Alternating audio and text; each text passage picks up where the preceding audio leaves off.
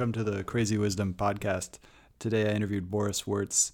This was a really interesting interview. Uh, I don't know if you remember from last Thursday, I published my episode with Ian Livingstone of Dropout Labs.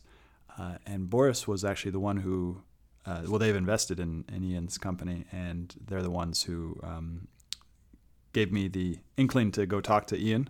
So really happy to publish this one and give you a little bit more insight into the, how that came about, how our conversation with Ian Ian went about. Yeah, where we're kind of mapping the startup ecosystem of the Midwest, and uh, uh, and I think this is a really good interview, and I think you'll enjoy it a lot. And just so you know, I'm going to be continuing these interviews, uh, and I'm going to start doing them in Spanish as well. Uh, so if you're interested in, if you speak Spanish uh, or Portuguese, so for the Spanish one, at Get Crazy Wisdom ESP on Twitter. Uh, you can find out, you can follow me there, and I'll be publishing my episodes in Spanish about the ecosystem.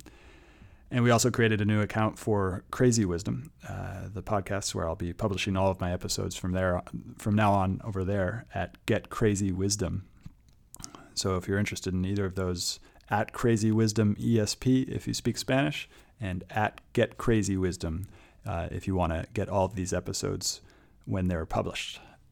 As I'm starting to release every weekday, I'm, I'm hoping to get in a weekly schedule. It, it does take me some time to do of these, but um, and I've got a lot of other things going on, so I am trying to get them every day, uh, every weekday. So please look out for them, and have a great day. Welcome to the Crazy Wisdom Podcast. My guest here today is Boris Wertz.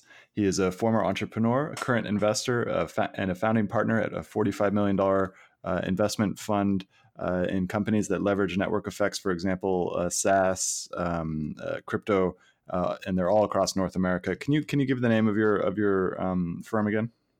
Uh, Version One Ventures. Version One Ventures. Cool. And uh, today we're going to have a conversation about uh, distributed teams, remote work, the rise of technology in different metro areas around the globe, probably particularly focused on North America because Boris has a, a, specialty in that. So, welcome to the show, Boris. It's great to have you here. Thanks for having me. Yeah. What are you most excited about in terms of the rise of technology production outside of Silicon Valley? I think the general theme has been that uh, up to probably even 10 years ago that you know the wisdom was you can only build large standalone companies based in the valley and and all the talent has been has been going here, there to, to do that. I think today there is um, great examples how you can build amazing companies outside of that ecosystem uh, and uh, that doesn't mean that there's no opportunity in the valley. Uh, you know, to the contrary, I think it's more thriving than ever before. But um, building a, a, large company doesn't mean necessarily to move to the valley. And, and uh, you know, Shopify, for example, is, a, is an amazing example. Um, today, you know, kind of a uh, company that has 45 billion in market cap uh, got started in Ottawa, which is a small city in Canada. Uh, today, it has only offices, mostly only offices in, in, in Canada, and is one of the largest SaaS um, companies in the world by, by market cap. So um, that that trend, I think, is just going to to accelerate. Um, and uh, you know, as you always say, ta- talent uh, is everywhere, um, and now the opportunity is is there as well. Mm. And yeah, the most interesting thing for me, and let's see if I can put this into words, is that there is a it, it's no, no longer like Silicon Valley versus the rest of the world because now we seem to have networked like we're having this conversation uh, on you know through Zencastr where we're transmitting voice. You're sitting in Vancouver. I'm sitting in, in Silicon Valley in San Francisco right now. But we're we're sharing the type of knowledge that could only be found in San Francisco. But now that capability is spread throughout the world through this connecting medium, the internet, in a way that it wasn't 20 to 30 years ago. So I see that that as the main uh, barrier that's no longer there anymore um, in terms of preventing this rise of of uh, innovation outside of Silicon Valley. Yeah, that's uh, that's definitely correct, and uh, completely completely agree with that trend and that take on it. Mm-hmm. And what are the companies that you are investing in that take advantage of these network effects? Does is that a key component of taking advantage of the network effects that they are distributed? You know, I so so I not not necessarily. Um, so you know, we're we're part of the part of the thesis, for example, we have in, in network effect is you know we, we we have always loved to invest in marketplaces or companies that uh, leverage uh, data that is uh, that is uh, distributed and, and creates network effects. Um, so I, I, think like one thing is um, distributed teams that can that can you know kind of just work more efficiently than anything else. Um, the other one is like actually network effects in the business. So we're we're focused on the latter, but we we're, we're more than happy um, to invest in distributed teams in the, in the first place. And those distributed teams come in two ways. It's the, the, the companies that have a Silicon Valley headquarter and then add team members um, in, in remote locations or whole teams, right? So they basically often for, for cost reasons don't want to build the whole team in uh, in the valley.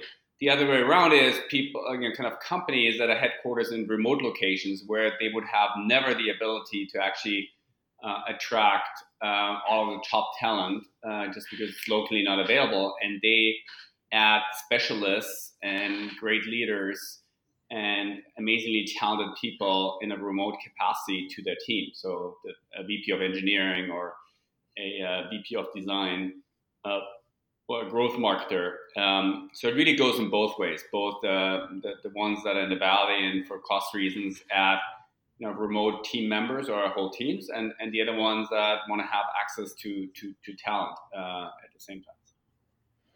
Yeah, and there's this interesting thing about distributed teams. I talk to a lot of founders these days, and a lot of founders start talking about how uh, I ask them, "Are you distributed?" And their answer seems to be, uh, "Our development team is entirely distributed, but then we have a core office in, for example, Mexico City or San Francisco or anything like that." So development seems like a core thing that most people kind of just by default can be um, can be distributed, and it seems like to go back to a really great essay by Paul Graham, it seems like it's because of this uh, developer time versus uh, manager time. Managers work in hour in um, sections of hours. They split up their days into hours and they go from meeting to meeting to meeting to talk to other people. But developers have like three to four hours when they want to block off for getting really deep into a technical problem and they don't want to be distracted. And so distributed work seems ideal for those types of jobs. Uh, would you say that that's accurate, or would do you have anything to add about that kind of nuance to the remote work Yeah, I think that I think it's a, in, in development probably for for all sorts of reasons. The one that you mentioned, but also kind of because of access to talent or cost differences. Like I think we've seen it the most in terms of distributed teams. But having said that, these days you see distributed teams in many other areas. Um, you know, there's some cities where it's much uh, easier to, to build a, a kind of outbound sales team. Uh, you know, if that that be you know Austin, Texas, or Santa Barbara, right? Uh, we've seen a bunch of people outsourcing or kind of having distributed customer service teams uh, in in you know, cheaper locations. Um, so so I think it, it, definitely development development era has the longest history of of uh, supporting distributed teams, but we've now seen it in, in, many other areas where it just makes sense to to go to other places than than the hmm. valley. And that's really interesting that you mentioned Santa Barbara as one of those places for an outbound sales team, and I imagine that has something to do with Sonos, correct? Yeah, I think that that's one of them. But I think in general, like um, for example, for outbound sales teams, it, it's often if you have uh, access to tremendous amount of young graduates from universities mm-hmm. um, that want to stay in that town, that want to look for an entry level job.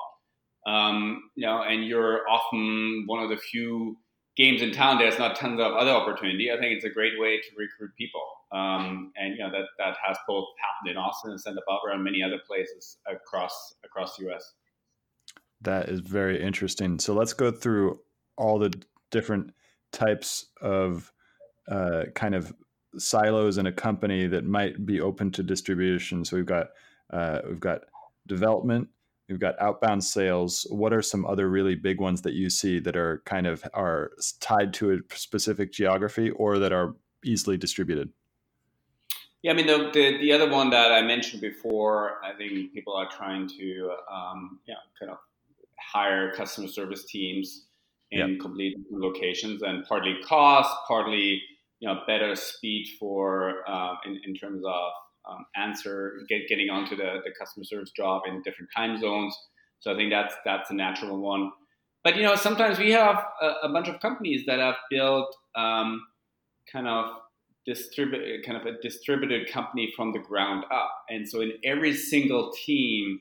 Um, they're trying to hire the best candidate, and that best candidate might come uh, uh, in in San Francisco, or they might be somewhere else. But they have uh, a design team that is partly uh, has partly remote workers, distributed workers, right?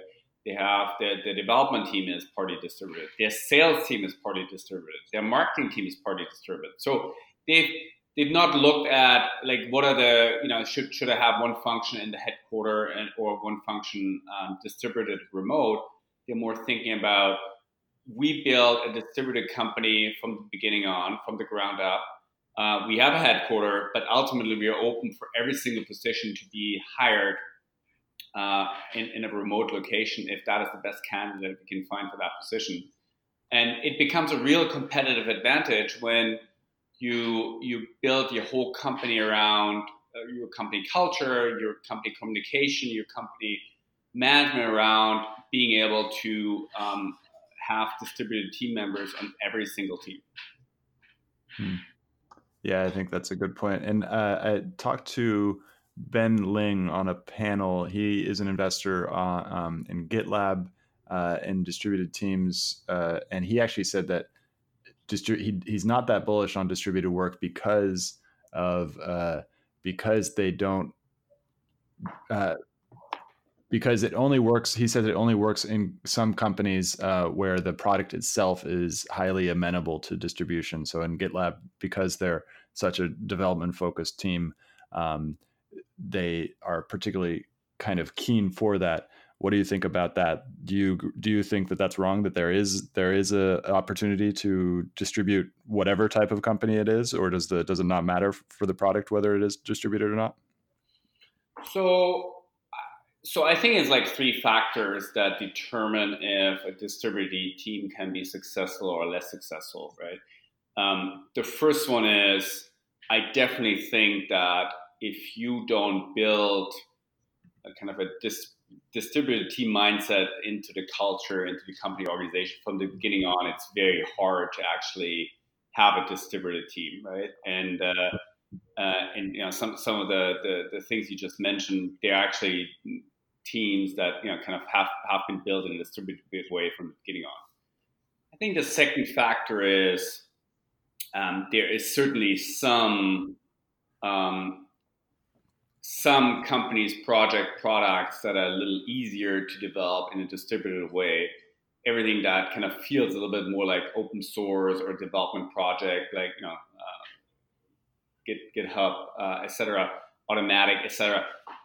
I, I, agree with you. I think there's some that are a little bit better better to um, to, to scale in a distributed way than, than, than others. And then the third one is I think it's also a little bit the, the stage of the company. I think if you are if you have product market fit, um, uh, it's much easier to then scale the company in a distributed way.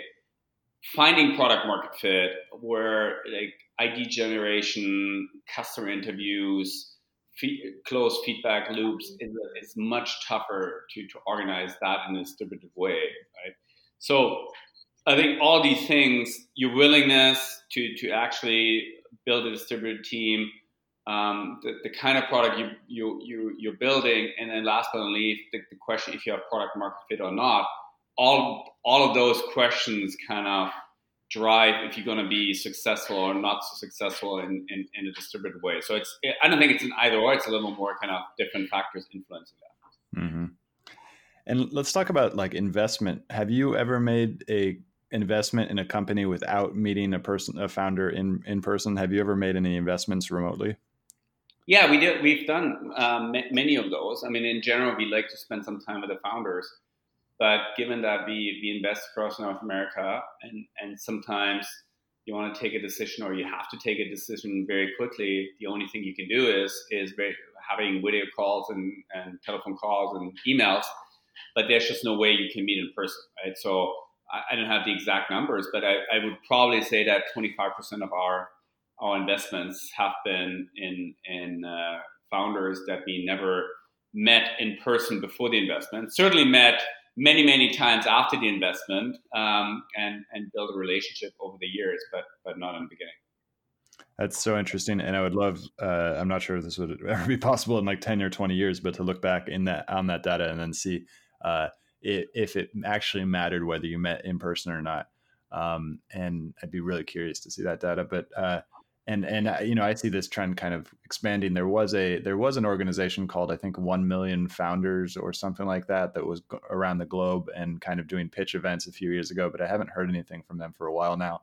And I wonder if there is a space where some sort of investment kind of fund that focuses on uh, uh, or even or even um, kind of a, a pitch organization or anything like that. Have you heard of that? Anybody doing like organizing pitch events via Zoom? Not in a way. I mean, like there, there's a bunch of these things um, in, in a more kind of giving, giving back, mentoring way. Mm-hmm. I, I, haven't really seen anybody um, officially building um, kind of something around like an investment product around it, a venture capital product around it, right? Um, but yeah, I think it's an interesting way. Like um, you you basically um, le- leverage um, kind of technology to to uh, get access to every single single founder out there. Hmm. And so these companies that you're investing across in North America, are they um, do you guys have any requirements whatsoever about where they set up? Are they setting up in you know New Orleans and in, in uh, Toronto, in um, Chicago? What, what, where are most of these companies located?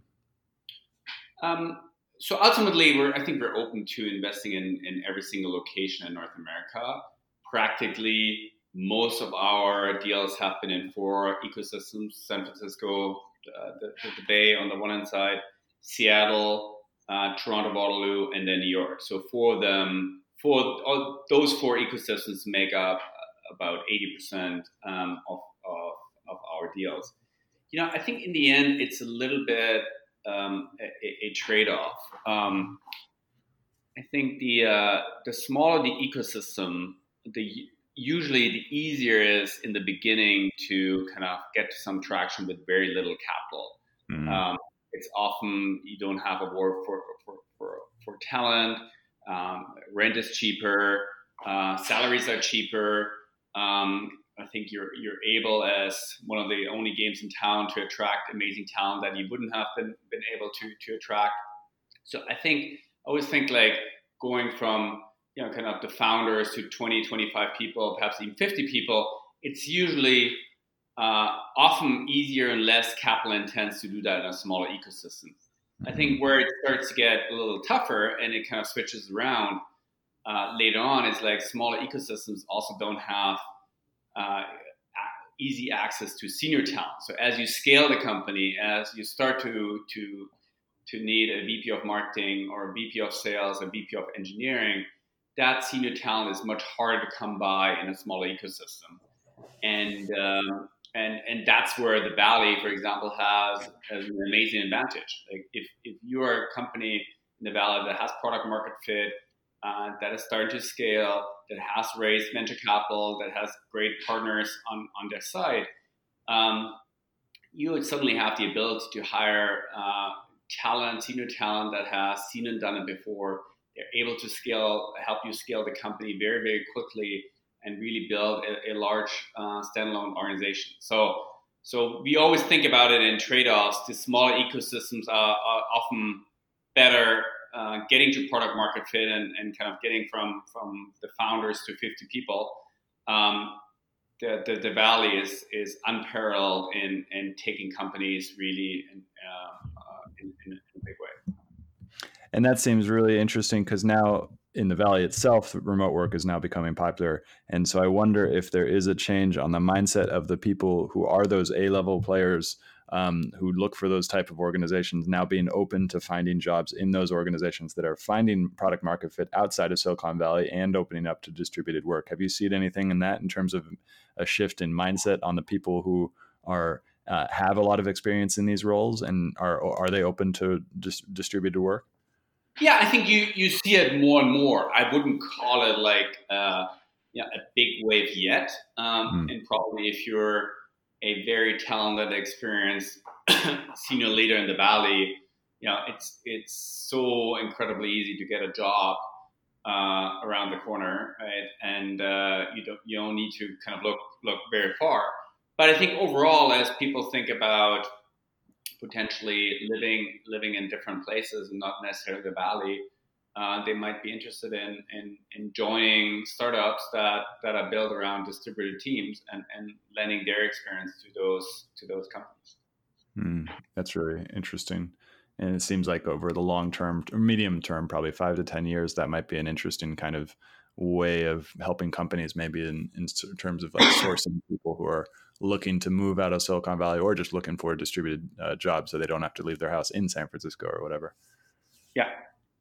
Um, so how do you guys get deal flow for all these different companies? You why why in those four sectors? You said Seattle, the Bay, uh, New York, and Waterloo. Why in those four different places? Why is the deal flow coming from those places? I think partly historically um, that you know we've been we've been active there. We built up portfolio companies. A lot of the the deal flow comes from um, founders um, in in our network. Um, so I think it's basically just reinforcing um, that that feedback loop, and and uh, um, so it's just much more consistent uh, in terms of deal flow.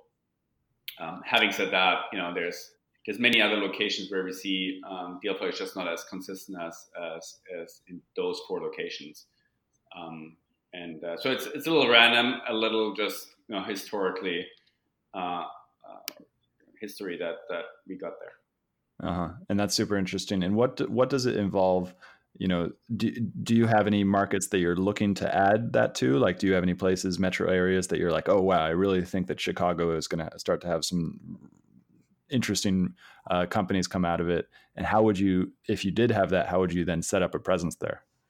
Yeah, so so we always thought that uh, we're underrepresented in in LA in terms of the amount of traction there is, the amount of interesting companies there is um, you know, we, we just, we've never, for, for better or worse, never really found uh, uh, t- tons of interesting deal flow for us in, in that mm-hmm. market. You know, I don't, I don't think necessarily that um, kind of we would set up a presence in any of those markets. I think we're, we're trying to spend actual time in, in, in a bunch of these markets, um, mm-hmm. and we have to do a better job in, in, in, doing that for LA going forward. Um, but but it's it's it's tough to really plan it. Um, I mean, ultimately, you know, we we have uh, a certain investment thesis what we like to invest in, and there's not over not always an overlap between what we like to invest in and kind of the, the startups that come out of a particular particular geography. So from that point of view, you know, the, the, way we always think about it, we're, we, you know we're, we're thesis driven, but uh, geography agnostic. Mm-hmm. Um, so we don't really think about like having ha- having to have a, a presence in a certain geography. Uh, it, it, just usually organically evolves over time as there's, there's more startups that fit our thesis come out of a certain geography, and at some stages, there's enough critical mass for us uh, in, in, in, that ecosystem. So I'd love to di- dive deeper into the Waterloo Toronto, or is is it Waterloo Toronto um, yeah. Or uh, okay, yeah. So that that ecosystem, because um, Canada, I know, has made some changes at the government level in order to make some more make more um, effective startups. Is that correct? Yes, I mean, so perhaps Let's let's talk a little about um, Toronto Waterloo and, and, and Canada in general, mm-hmm. uh, what the opportunity is. Um, so Toronto Waterloo is definitely one of the ecosystems we're, we're most excited about, and it's for a bunch of reasons. Um, the, the, the, first one is it has two amazing universities University of Toronto, which has a long background in machine learning and AI. Uh, secondly, University of Waterloo, which has consistently um, brought out some of the most entrepreneurial thinking engineers um, and, and programmers and uh, so there's there's a tremendous amount of innovation and, and entrepreneurs coming out of um, these universities. Um, the, the, the, second thing is Toronto, Greater Toronto, right, is now the third largest metropolitan area um, in, in the U.S. and Canada, um, just behind New York and LA. So there's just critical mass. It's larger than Chicago. Um, so there's some real critical mass of just the amount of people that live there, um, and the, the, amount of funding that is that, that is that is available, etc.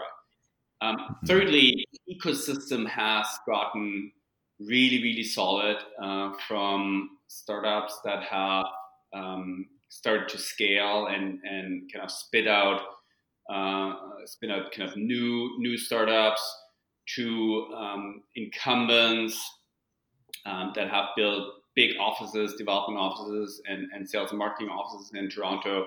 You know, be, be it the Googles and Facebooks and Amazons, be it homegrown ones like Shopify that has close to a thousand people now in, in, in Toronto. Uh, you have a very solid funding environment, both from um, domestic funds, um, venture capital funds, as well as uh, U.S. funds that are that are happy to to invest in Toronto and and um, and, and, travel to Toronto.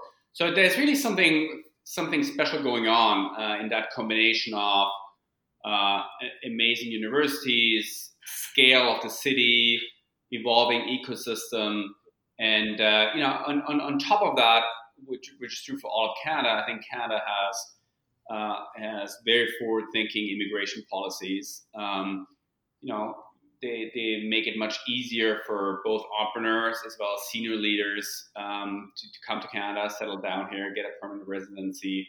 Uh, and it's it's a very welcoming country um, to um, to people that want to build um, their their life, their business in uh, in this country, right? And so I think all of that together, um, I think re- really helps um, create create a, a, flourishing environment for startups in Canada and especially in Toronto, Waterloo.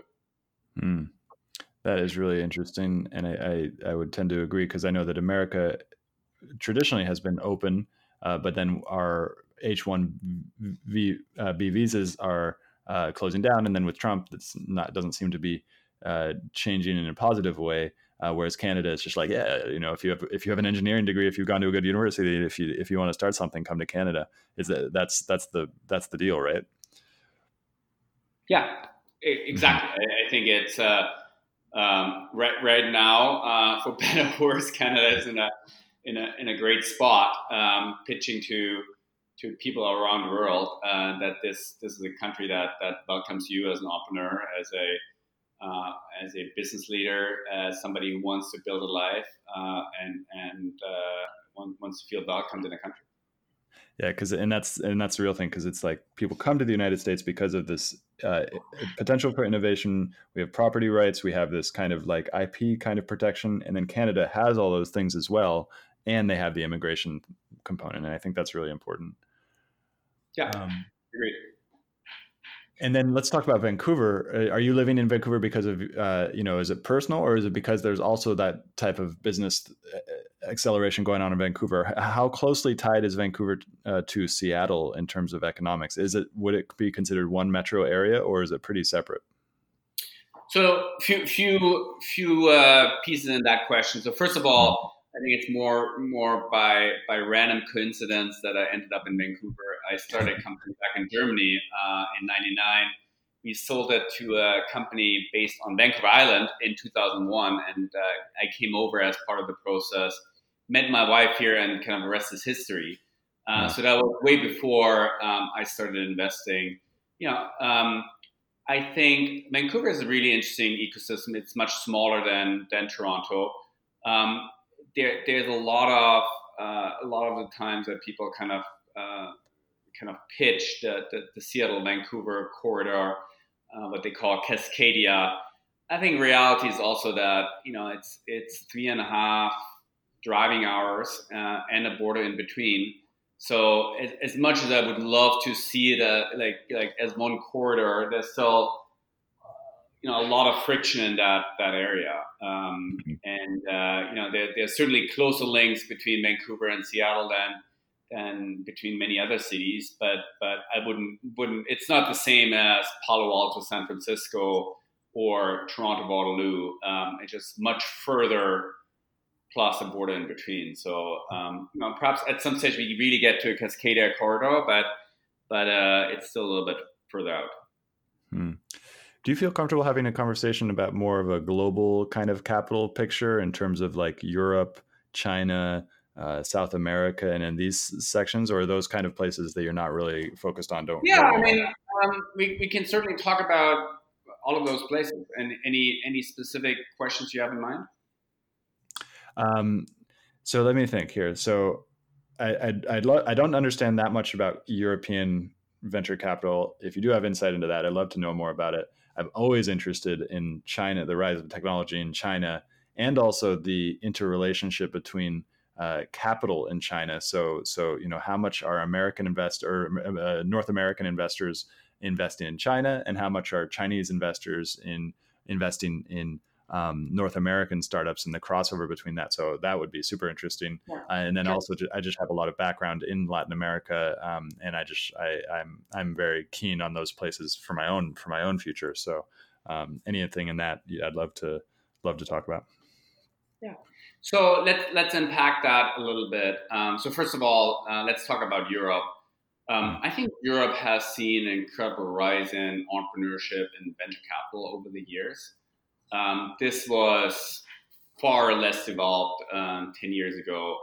And I think, in the same way that we've seen uh, local funds developing in North America, uh, in the same way that we've seen smaller ecosystems break out in North America, we see now uh, really interesting um, ecosystems break out in, in um, in Europe. And you know, you have London, which is very strong in fintech, very strong in fashion.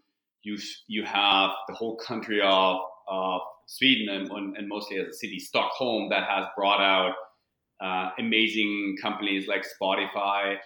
Um, you have Paris and, and Berlin and Barcelona as really strong ecosystems. So I think overall, it's it's um, it, it's really developing in a in a in a really interesting way um, you know, there's there's more and more North American company uh, funds that are investing in Europe. Um, some that have done it for, for a few years now. Some that have started more recently as, as valuations in the valley have gotten uh, have crept up.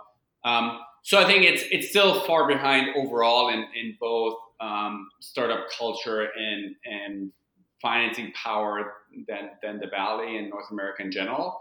But I think it's quickly catching up on, on all levels. Um, mm entrepreneurs, um, capital, uh, ideas, ambitions. Uh, so pretty bullish on on Europe going forward. I think China is is for for sure the only uh, realistic competitor to the Silicon Valley right now. Um, mm. It's that combination of a gigantic domestic market, um, um, in, incredibly ambitious aggressive, competitive entrepreneurs.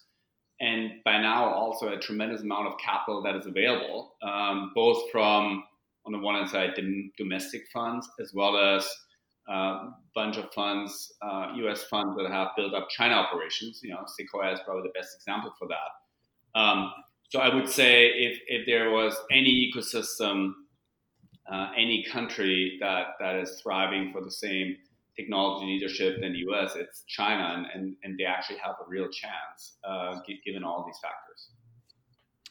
That's really interesting. I didn't know that China was so, or that Sequoia had had uh, created an organization in China that was so well run. And what about the opposite? What about from China, the capital flow from China into North American startups? Are you guys?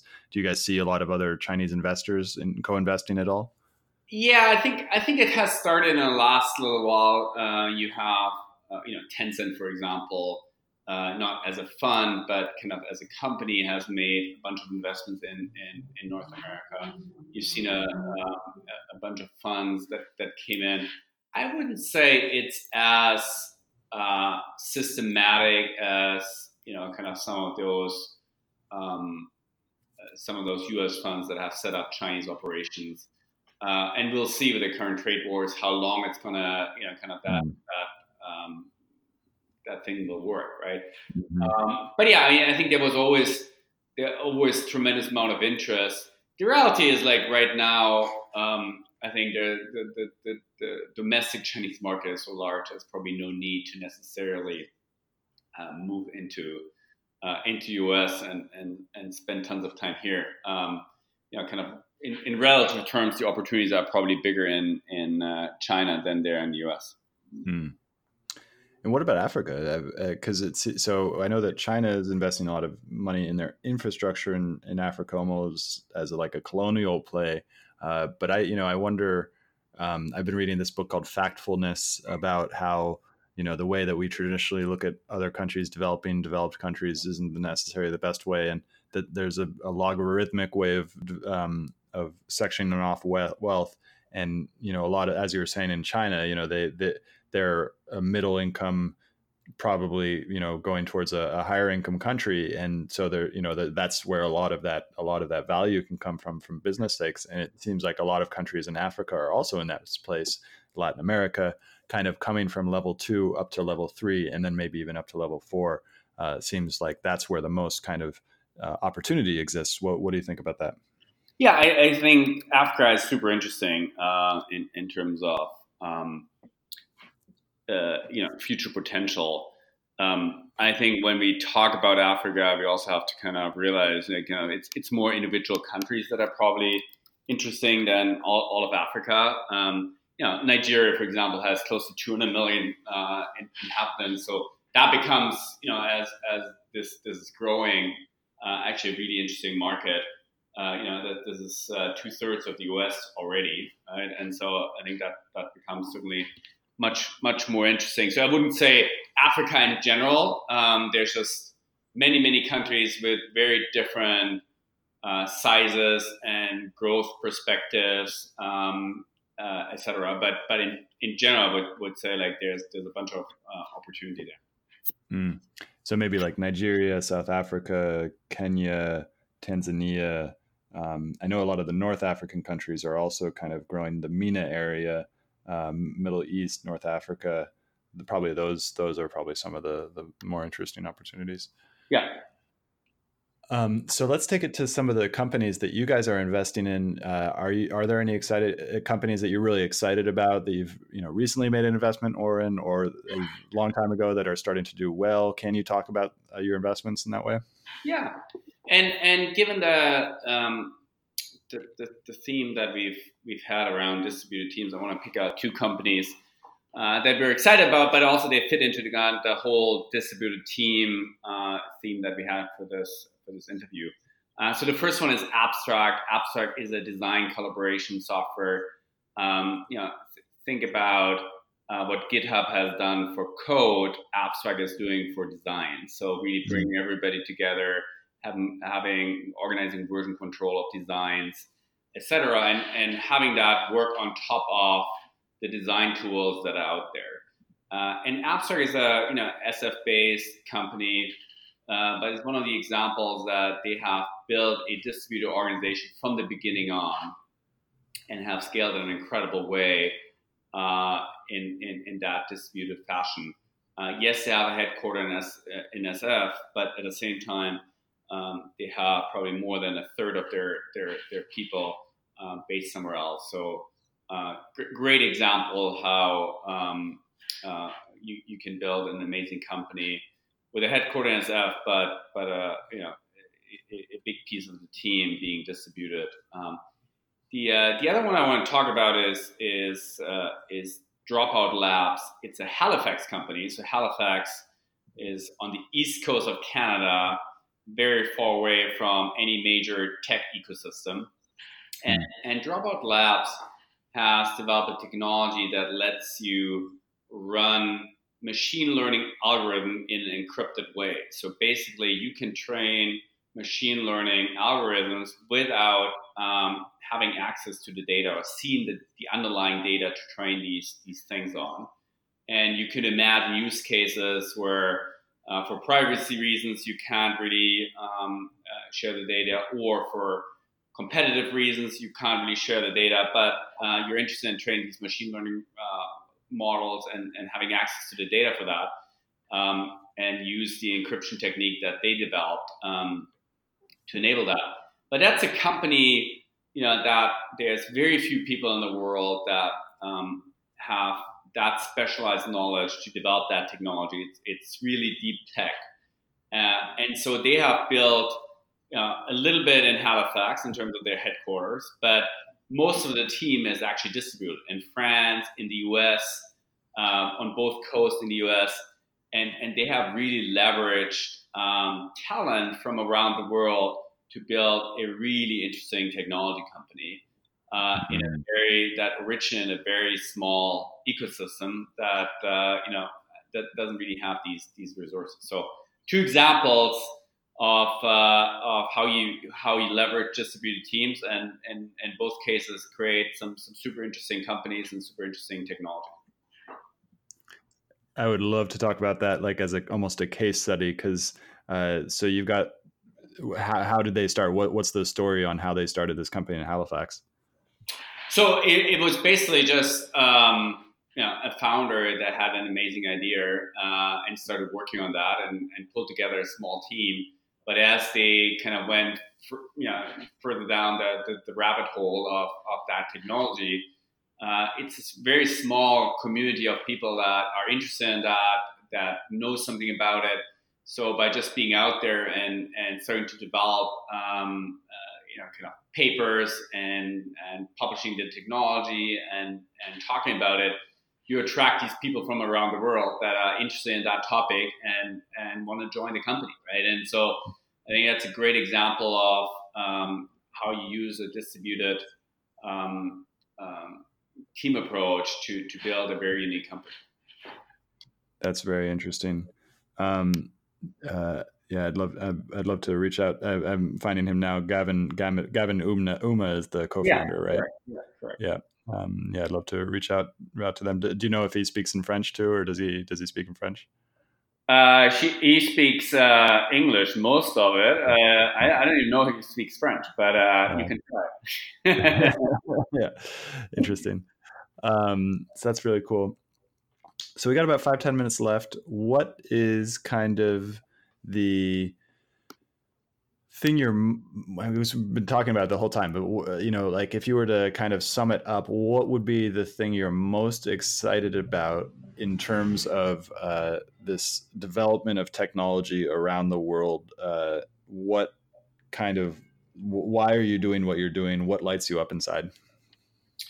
You know i think we invested at the we invest at the very early stages when you have like a passionate founder that has a vision for for a company, for an idea, for a product, right? And and uh, wants to build it. And what what really I get super excited about is is finding these founders, believing in them, backing them, helping them through through the ups and downs, which an early stage stage startup is usually about. Um, and hopefully, at the other side of the, the that process, having contributed to building a large standalone company that uh, has developed tech, that uh, technology that, that helps a lot of people, either by building better businesses or by improving lives. Uh, or helping uh, get access to more resources, more knowledge, more information. So yeah, that that that what really uh, drives out like a, a hopefully great outcome uh, in terms of the, the technology that's being built, coupled with um, this super raw state of an early stage startup where not a lot of people believe in in that entrepreneur, not in, in the value of the product, and uh, so that's fun to to help mm. make something happen out of almost nothing. So let's talk about that for a bit. Uh, the how important is this relationship aspect? So you you go in there before anybody else believes in them and you believe in them. You kind of like choose choose them before before you have those social signals from other people to choose them. Um, how big of that plays a role in developing long-term relationships with founders? Like how long have you been investing so as, a, as we started the first fund 2012, so that's seven years, but I've been mm-hmm. investing mm-hmm. four or five years before that. So it's it's a mm-hmm. good uh, dozen years now that, that I've been. Mm-hmm. And how do you how does that relationship build? You know, you finding that person before how how how big is that role playing of like, oh, I'm like I'm going out to find these people before anybody else believes in them? Does that form a really solid relationship in terms of business? Yes, for sure. I mean, I think founders, not even founders, nobody like nobody forgets when they get support from somebody uh, at, at a moment where they a need it most because nobody trusted in their capabilities or kind of wasn't aware yet or haven't really gotten any conviction right? Uh, i think everybody in, in different circumstances ha- has has these um, people hopefully in their lives where that they made a big difference because they helped them at a moment where they, they, they needed kind of that support, that help, right? And and that's nothing else in in a entrepreneur venture capital context. Uh, listen, some sometimes uh, you get to invest in founders that that already have tons of backing. Backing, they have their second time founders that they already do amazingly well. But sometimes you have first time entrepreneurs that uh, are, are based in a smaller ecosystem where there's not a lot of local funds um, that they're perhaps raising in the tough category and and uh, they have a really tough time um, um, kind of pull, pulling together a fundraising round. And uh, if, if you then get conviction in, in, their abilities and the opportunity, then uh, there's nothing more motivating than, than, than doing that. Let's talk about that conviction in their abilities. How do you know when you've found? How do you find conviction in a find in a founder? So I think there is there is three things that we always talk about. I mean, the first one is we we really want to invest in founders that have focus 110% of the energy on solving this particular problem because they're passionate about solving that problem, right? Um, you know, startups are very, very hard, and if you don't care enough uh, kind of with enough energy about the, the problem you're solving, it, it's very hard to uh, to to build to build a company that that's successful. Um, so we always feel like um, we, we want to invest in founders that um, it, it, it, didn't matter who believed in, in the idea. It didn't matter they could raise money for it. They really want to solve this problem. Right? I think the second thing is um, now, building startups is incredibly tough, and you need tremendous amount of different talents for it. You need to be able to fundraise. You need to be able to uh, develop a good product. You need to be able to um, think about distribution, marketing, and sales. You need to be able to hire people. So I, I think you know a founder, the ideal founder is is kind of like a Swiss Army knife. Um, they they can do many of these things at a, in, in, a, in, a, in a very efficient and effective way. Um, and then last but not least, I think today more than ever before, founders need to be able to communicate um, a story, a compelling story, why somebody should use this product, why sh- somebody should um, join the company, why somebody should invest. Um, and in, in, a, in, a, in an environment where there's just more and more noise, more and more products, more and more choice for consumers and enterprises alike, um, you need to have a compelling story. You need to be able to tell that story. And, and so I think magic happens when you know, passion of a founder meets uh, an ability to, to be this Swiss Army knife that can handle 15 different tasks in, in, in, in the same great way uh, meets a storytelling ability that you can actually communicate why you're doing all of that uh, to the outside world. Hmm. Very cool.